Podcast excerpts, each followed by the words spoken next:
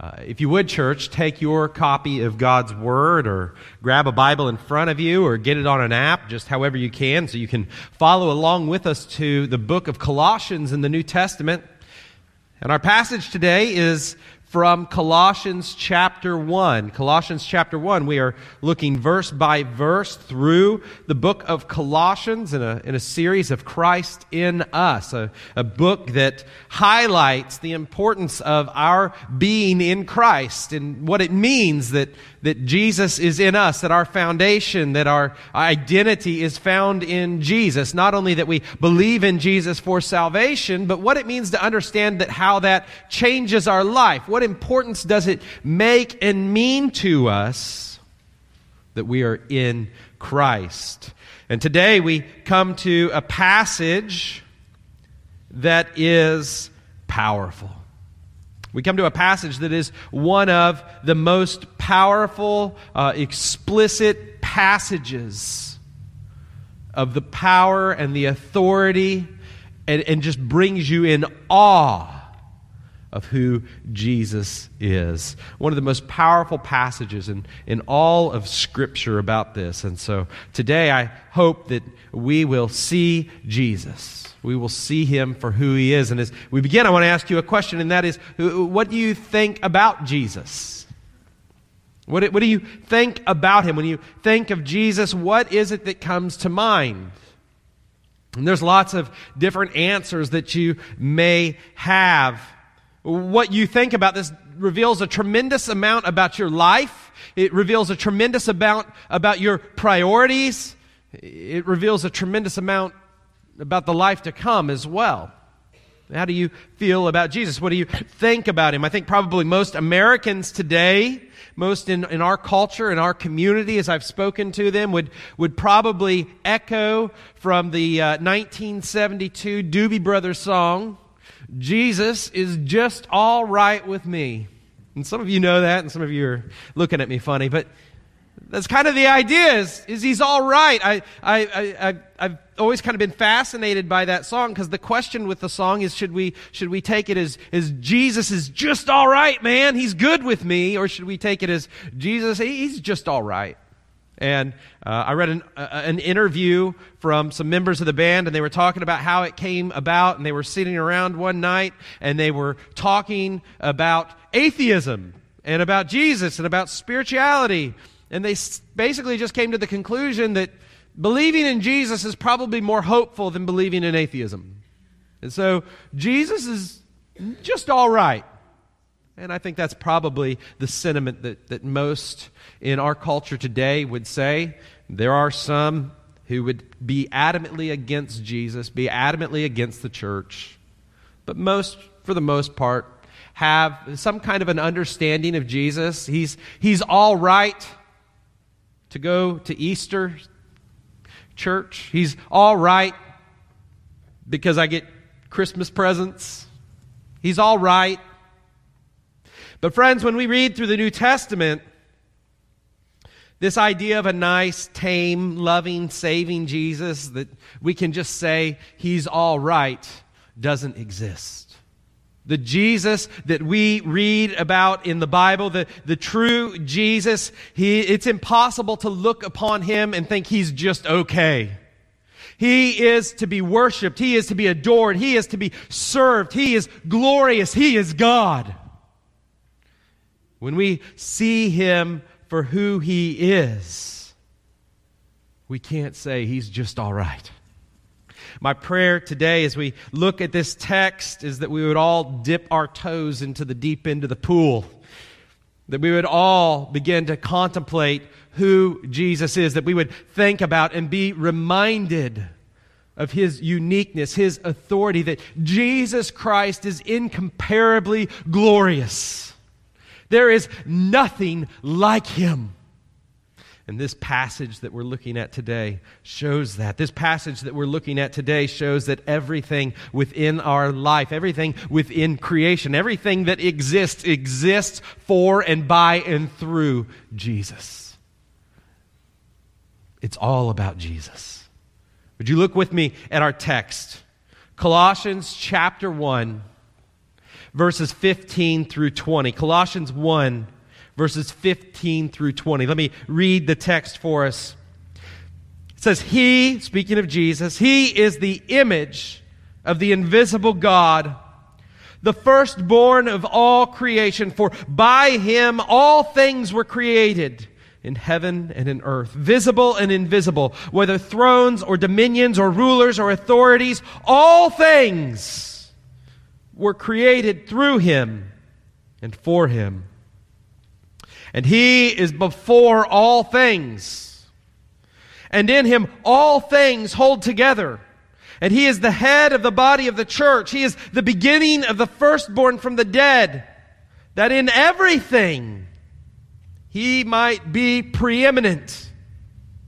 For in him all the fullness of God was pleased to dwell, and through him to reconcile to himself all things, whether on earth or in heaven, making peace by the blood of his cross. Would you pray with me? Father, as we approach your word,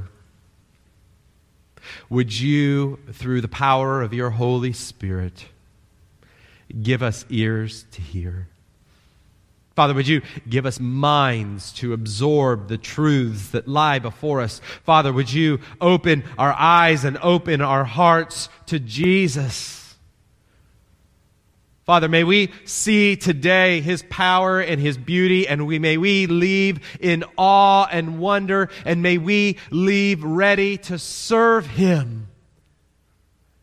May we make Christ first in our life, for he is first in all things.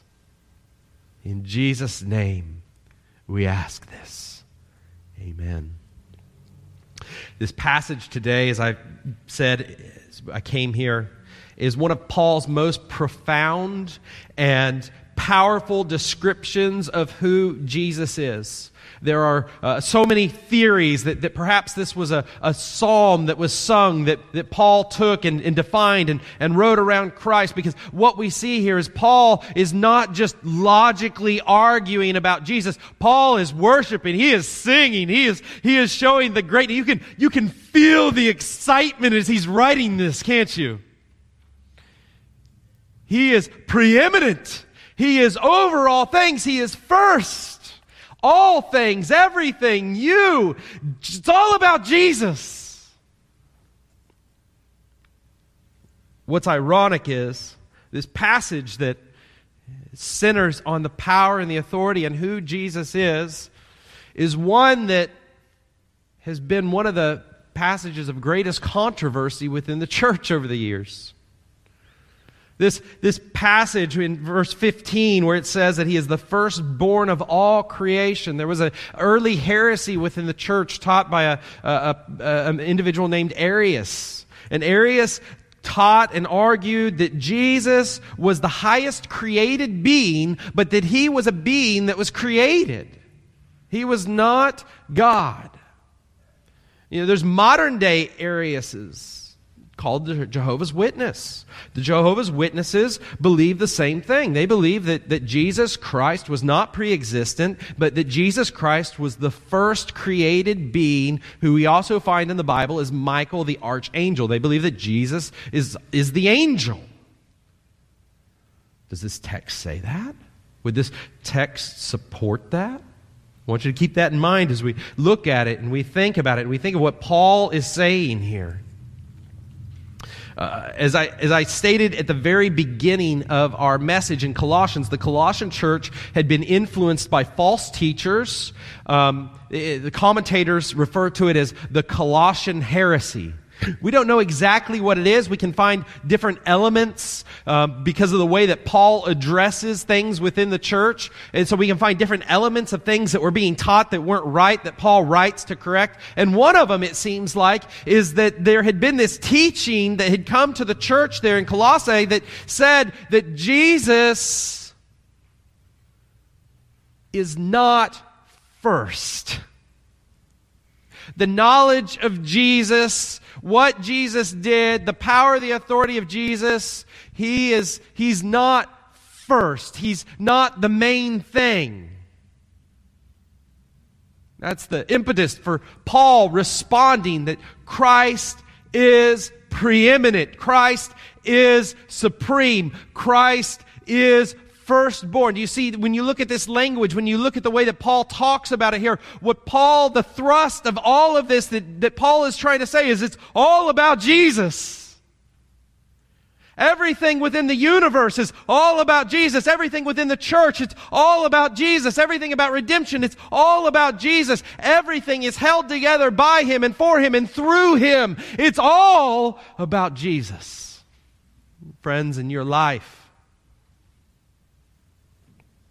do you have that kind of picture of who Jesus is? Because you can't look at this text and believe it and say it's true and walk away and say, Jesus is just all right. No, it's all about Him. Christ is preeminent. That's kind of a funny word, isn't it? Preeminent. It's a powerful word, though. It's a word that means that, that Jesus is first. Not only is He first, but it has to do with, with authority so he's most important. It has to do with, with leadership because he is preeminent. We are under him. It places us under him if Jesus is preeminent. A lot of individuals look at this text and say that this phrase that he is, he is preeminent over all things, that that is the, the key verse for all of Colossians. And I think that there's a good argument to say that it is. That Jesus is supreme.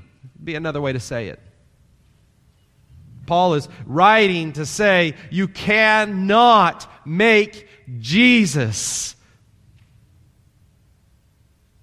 bigger than what he is. The more we think about him, the more we love him, the more we worship him, the more we try to understand who he is, the more that we stick our toes in the deep end of theology when it comes to Christology and understand who Jesus is, you're just going to go deeper and deeper and deeper because he is that great. And to explain that, Paul gives us, we're going to look at this text and see uh, five titles that we could say about Jesus that it's all about Jesus from, from five things that Paul writes, five titles that we could give to Jesus from this text. The first thing that we could say is that Jesus is God. Now, for us, that might not sound shocking. But think for a moment of the impact and the power of that. Jesus is God. Look at what Paul writes Look at verse 15 here. He says that he is the image of the invisible God. Jesus is the image of the invisible God. The Greek word here is the word icon. It was a word that was used to talk about the coinage of the day. That the coinage that they used, the coins that they used, had the face of Caesar on the coins because Caesar was the, the ruler of the empire, of the region. And the common individual could never see the face of Caesar. It was a day before printing and a day before pictures. Very few ever would have seen the actual face, the image of Jesus, but yet everyone carried around on their coinage the icon, the image of Caesar. So if you wanted to know what Caesar looked like, he looked like the coin. Paul says if you want to know what God looks like, he looks like Jesus. The invisible God, the one who we read throughout the Old Testament, is spirit that cannot be seen.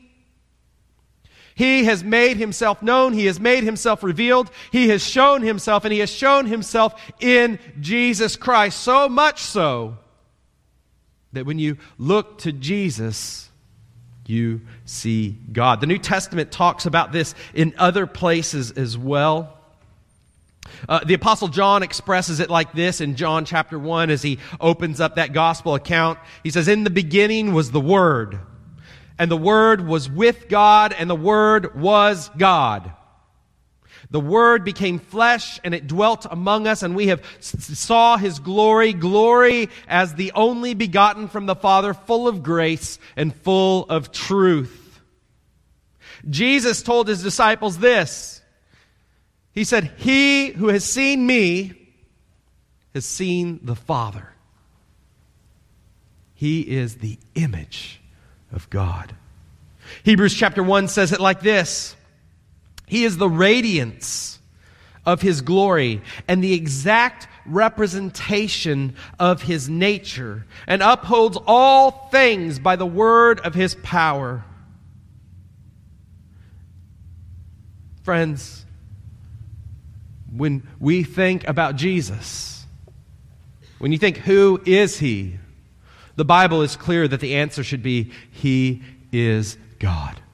He's not a created being. He's not a lesser being. He's not a lesser figure of the Trinity. It is God. There is unity there, and He is God. He is the exact image, the exact representation that when we think of Jesus, when we see Jesus, when Jesus is speaking, it is God speaking. You can't just say, He's just all right.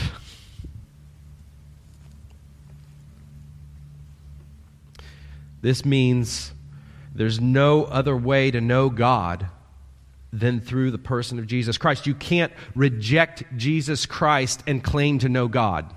Does that make sense? You can't reject Jesus. You can't put Jesus at a lower place and say that there's another way to God beside, around, without Jesus. Jesus himself said, I am the way, the truth, and the life. He didn't say, I am a way, a truth, and a life.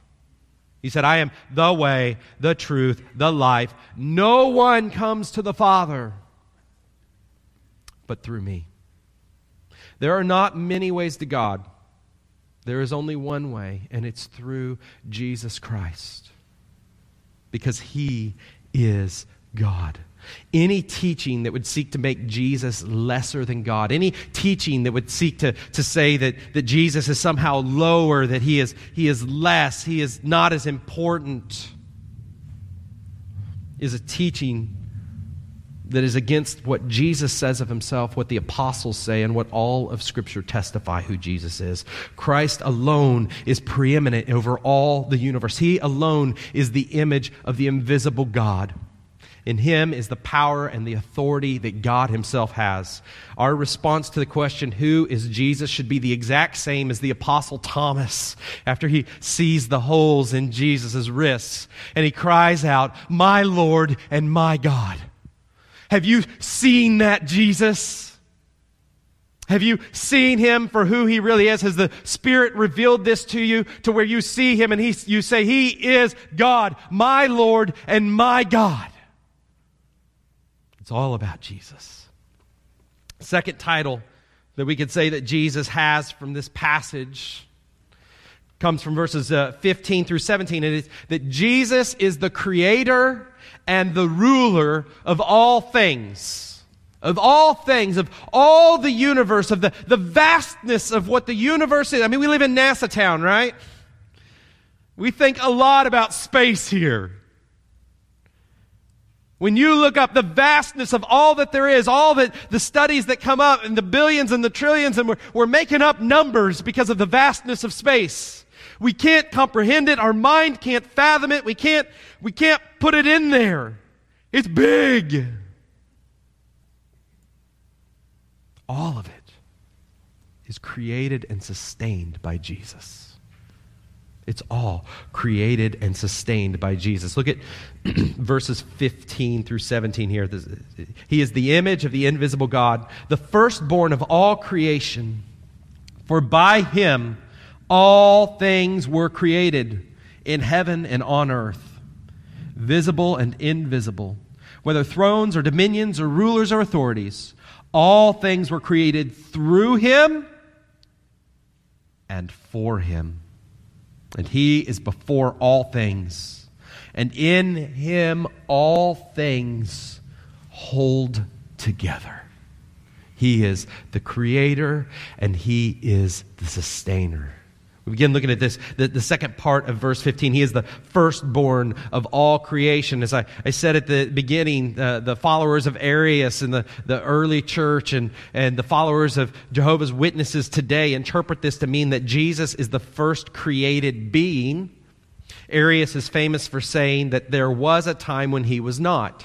Jehovah's Witnesses say that Jesus was the first and, and, and greatest created being, Michael the archangel. But they're wrong for several reasons. The first of which is just the plain context in which you find this passage. For it says that he is the firstborn of all creation, and then in verse 16 it says, By him all things were created. Now that seems to, that seems to be kind of interesting, right? He's the firstborn of all creation, but all things were created by, what's going on? What is the word trying to say here? It goes on, it says, by him, eh, both in heavens and in earth, visible and invisible, whether thrones, dominions, rulers, authorities. That the point that Paul is saying, no matter what it is, it's created and it's sustained by Jesus. It's created and it's sustained by Jesus by saying by him here, it, it, could be also translated in him, meaning that, that Christ is the, the sphere in which all things exist. All things exist within him and for him and, and for him. You take him out and it doesn't exist. There's no purpose for existence. Not just for us as individuals, but for all of creation. What a powerful verse this is, isn't it? All things, it's all about Jesus. Through him, it says that, that through him, all of it exists through him, that, that Jesus Christ himself is the actual agent of creation. And, and we see this in other passages. We read in, in Genesis and we say, we see that, you know, God created the heavens and the earth. And, and we see this, this action of God himself. But the, the New Testament in John and Colossians and in Hebrews and in other passages, it very explicitly says that all things are created through Jesus Christ. And when we establish the first title that Paul gives to Jesus here, that Jesus is God, then it's easy to reconcile. If God is creating, it also means that Jesus is part of what is creating. He is pre-existent. He is not created because He is the creator. I don't know how you could possibly read this passage in its context and read all of it and walk away and say, yes, Jesus is the first and best creation, but He's the creator. It doesn't click. It doesn't make sense. What it's saying by firstborn is it's not saying that Jesus is first created, it's establishing a, a position of authority. Within the, the Hebrew thought and in the Hebrew mind, the firstborn within the family was the one who had the authority over the family. When, if you lived in a Jewish family back in the day, the way it was set up is that if you were the second or third child, you didn't get the inheritance.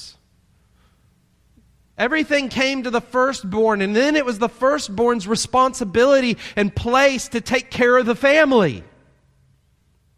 When it says that Jesus is the firstborn, it's saying that he is first. It's all about him. He is the one that is in control. It's, it's, it's a title of authority that is given to him. The, the Bible uses this when it talks about the Messiah. In Psalm 89 27, speaking about the, the, the, the, Davidic king that will come, the Messiah. He says, I will make him my firstborn, the highest in earth of the kings.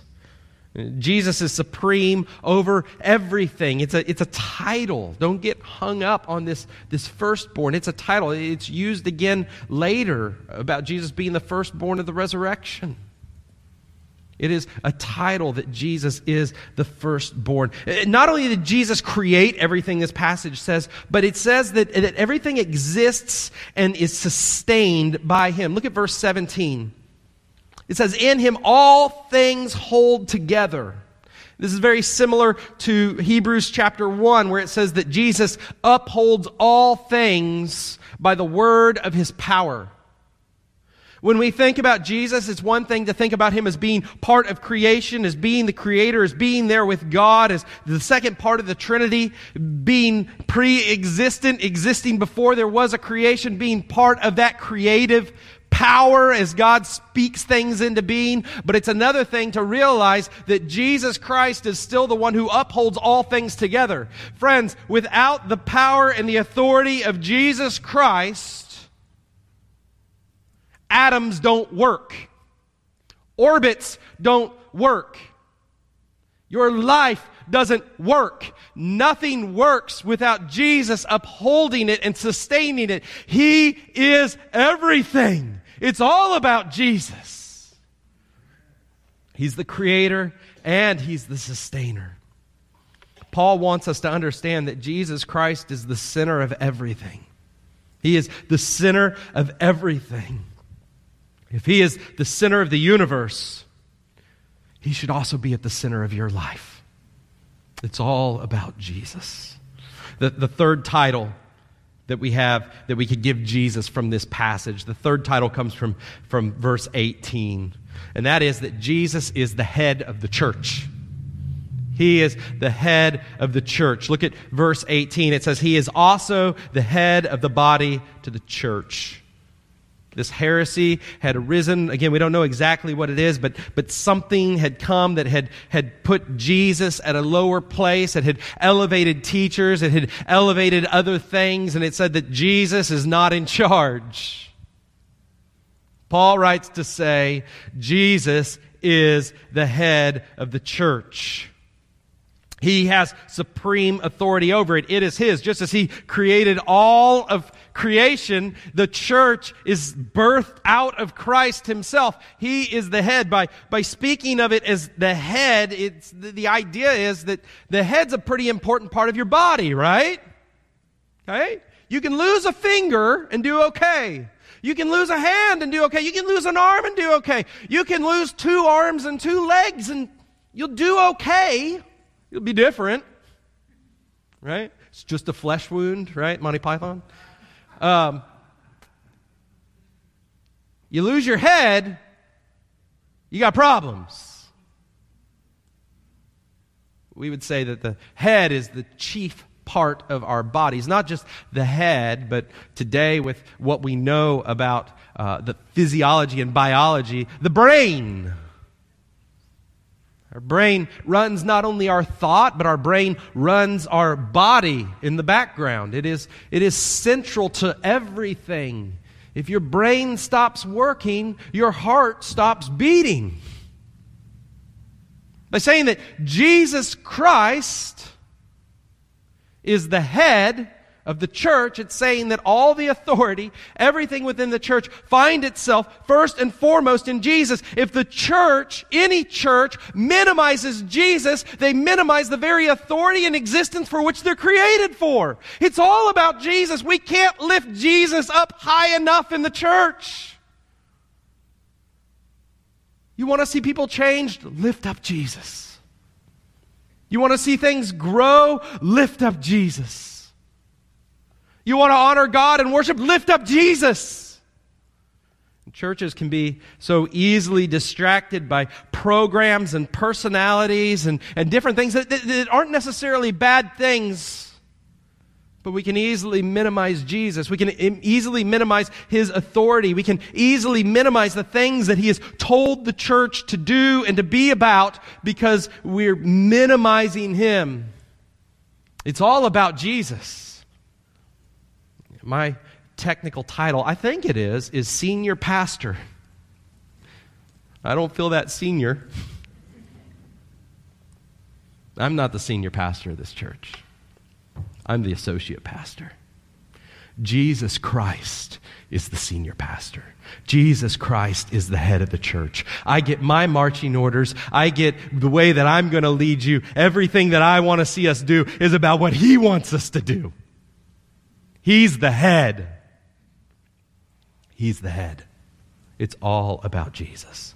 Fourth title that we can give about Jesus is also relates to the church is that he is the foundation of the church. He is not only the one who rules and is an authority, but he is the very foundation of the church. By what he has done, he has established the church and he is over the church. Look at verse 18. It says, He is the beginning, the firstborn from the dead, so that he himself will have first place in everything.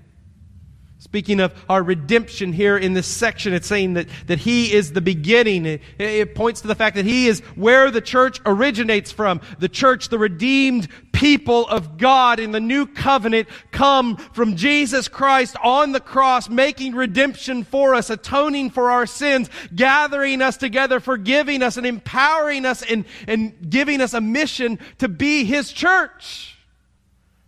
The church didn't come to exist because of apostles or votes or councils. The church came to be to exist because Jesus says, "I am establishing the church." And he's over it and he empowers it and we are his church. Points here and it says that he is the firstborn of the dead. See, you have this, this firstborn thing going on again. It's a, it's a title. Jesus is the firstborn as far as a representation of, of the resurrection that will come. He is ultimately the firstborn of the dead. Other people in the Bible we read about were resurrected, but then they died again. Jesus was resurrected never to die again and promises that one day we, if we are in Him, will be resurrected unto eternal life.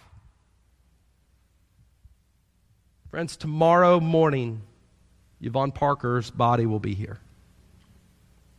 It's tremendously sad. But we have a hope. Tomorrow we'll, we'll have a service here and we'll encourage the family. We'll talk about Jesus. We'll go up to the cemetery and we'll put the, the body in the ground. And we do that not as people with no hope but we do that as people with a hope to say, she will rise again. Because Jesus rose again. That is the establishment of our hope. Jesus is the foundation of the church. Jesus alone is the foundation of the church.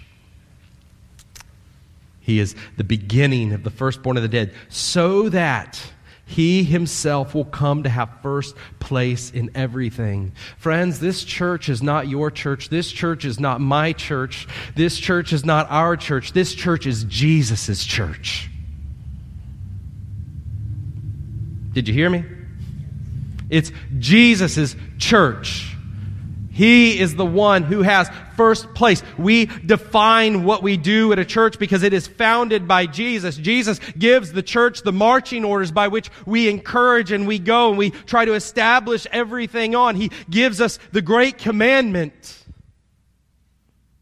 to love your neighbor as your, to love the Lord your God with all of your heart, mind, soul, and strength, and to love your neighbor as yourself. And we try to do that here. We try to model that here. We try to make that the culture here. And then he also gives us the great commission that the church is to go into all the nations, preach the gospel, baptize,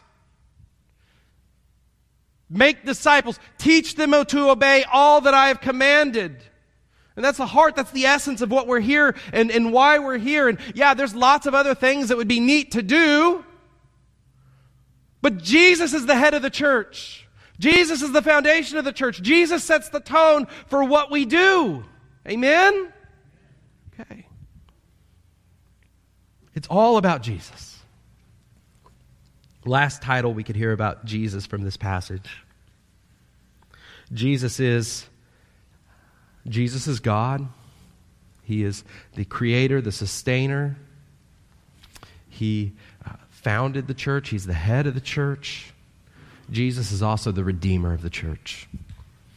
Look at verses 19 through 20. It says, For it was the Father's good pleasure for in all fullness to dwell in him and through him, to reconcile all things to him himself, having made peace through the blood of the cross through him I say, whether things on earth or in heaven. There's, there's three things that we can note about this idea that Jesus is the Redeemer of the church. The first is that Jesus is the one who is qualified to reconcile all things to himself. He, he is the one in which it's God's good pleasure. He is the fullness of God. He is the one that is able to. You see, here's the danger. If we make anything about Jesus lesser in the church, we lose his authority and his ability to reconcile us. We don't want to make Jesus smaller. We want to try to make Jesus bigger. Our, our job as a church, my job as the pastor, is to, to preach in a way that the words on the page motivate your heart and that the Spirit works with you and that you walk away with eyes wide open and, and a big heart full of love for Jesus because you see how wonderful He is and you want to serve Him and live for Him. And there's no way you can walk away saying, He's just all right. You walk away and say, My Lord and my God. It's all about Jesus. Do you have that kind of passion? Is Jesus first in your life? Because He's first in everything else. Second thing that, that we can see from this idea that he is the Redeemer of the church is that Christ is able to reconcile all things because of what he has done. He made peace through his blood on the cross. Friend, salvation, acknowledging Jesus for who he is, means that we must acknowledge that he is God, he is Savior, and the way by which he has saved us is that he took our sin upon himself on the cross and he bled, making an atonement for you. Have you trusted in that? Have you understood that? Have you come to where you can repent of your sins? You can thank Jesus for saving you, and you can trust him and say, I will follow you as my Lord and my God. Third thing that we see here is that Christ is reconciling all things. He is, he, he is the Redeemer of the church and it includes all things on earth and in heaven. And this is an interesting passage because we typically think of salvation and the benefits of Christ and what he has done as only uh, applying to the human realm, only applying to humanity that Jesus Christ paid the cross, paid the price for our sin on the cross. And that's true. But we also forget that the creation that we're in, the Bible says that it suffers. When that fall happened in Genesis chapter 3, when Satan came and he deceived Adam and he deceived Eve, they disobeyed God, sin came upon man. God not only the curse of sin not only came upon man, but it came upon all of creation. Read those early chapters of the Bible and see how creation changed. And the promise that God makes, some of you need to listen up right here. The promise that God makes for you in the future is not sitting on the cloud with a halo and a harp, strumming and singing. The ultimate redemption that God is making is that one day Jesus Christ will come victorious and he will establish a new heaven and a new earth the judgment of sin, the sin of man, will fall upon all the earth, and God will again recreate so that what He began and created and said was good and very good will then again exist and be good. There is a new heavens and a new earth and a new creation that's coming. Some of you have a really tiny idea of what heaven's going to be like. The Bible gives us a big picture. The Bible says, No ear has heard yeah, the best thing you've ever heard about heaven. You ain't touched it. No eye has seen. The most, uh, the most wonderful thing that you could see, you know, we read of these beautiful things, streets of gold and, and all these wonderful things that heaven will be like. It says you haven't, you haven't seen it. It says, no mind has even imagined. In your greatest thought, in your greatest moment about what heaven will be like, you haven't scratched the surface.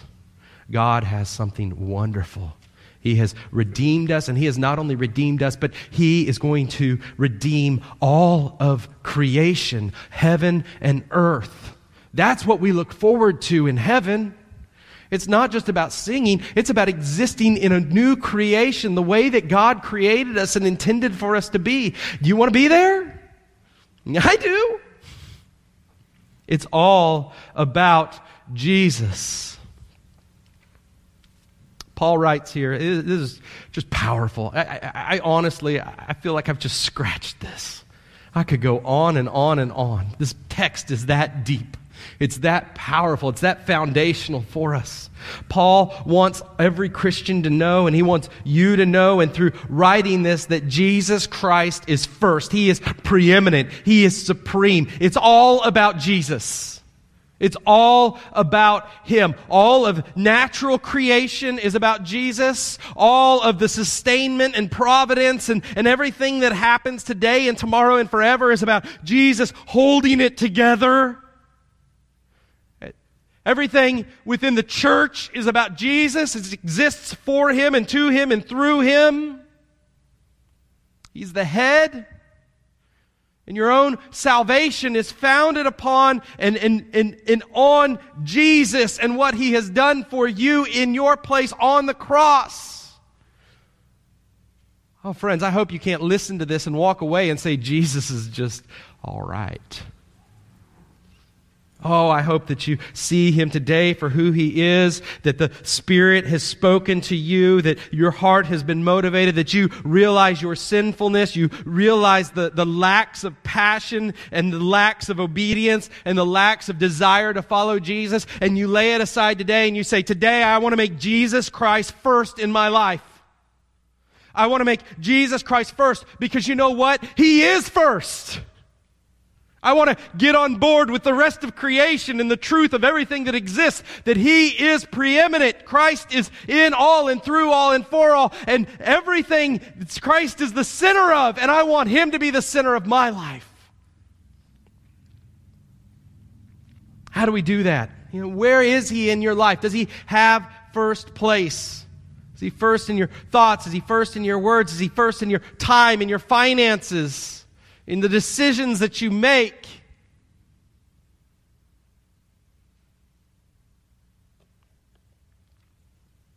We all struggle with this, right? We all struggle with is Jesus first here? Friends, I hope that today the Spirit reveals to you where to make him first. That it gives you a, a, an empowered and a passion to follow him to serve Him, to love Him, that everything else that sparkles in front of us is much lesser than Jesus. Would you bow your heads? We're going to have uh, an invitation in a moment. And I want to invite you right now. Would you respond to this message? Perhaps there's a, a, response that you have that is just to acknowledge and say, Jesus, you are greatest. You are my Lord and my God. I want to make you first in my life. Maybe today you realize that you've never followed Jesus as your Savior. You have never come to a point where you confess your sins and decide that you want to follow him, to be his disciple, to be his follower, to make him first in your life, if the Spirit of God has led you to do that, would you respond to that today? Would you pray to Jesus and say, Forgive me, for I'm a sinner? I want to follow you. And would you share that with us? You can come forward, or you can tell me, or you, you can say, Pastor, I'd like to talk with you about something, and we can talk through what that means. Perhaps today there's an area of obedience in your life that Jesus has not been made first. You know you need to be baptized. You know you need to join this fellowship. You know that there's something you need to do. You need to reconcile a, friendship. You need to make it a priority to be a part of church more consistently. Whatever it is that Jesus is saying to you, I need to be first in your life. Would you respond to him? Let us not be hearers only, but doers of the Word of God. Would you pray with me, Father? We thank you for Jesus. It's all about Him. Help us now, Lord. Guide us through your Spirit. Give us the courage and the ability to trust in you more today to see Jesus as incomparably glorious and to chase after him. For he is preeminent over all. It is all about Jesus. Be with us now. Lead us to respond. In Jesus' name we pray. Amen.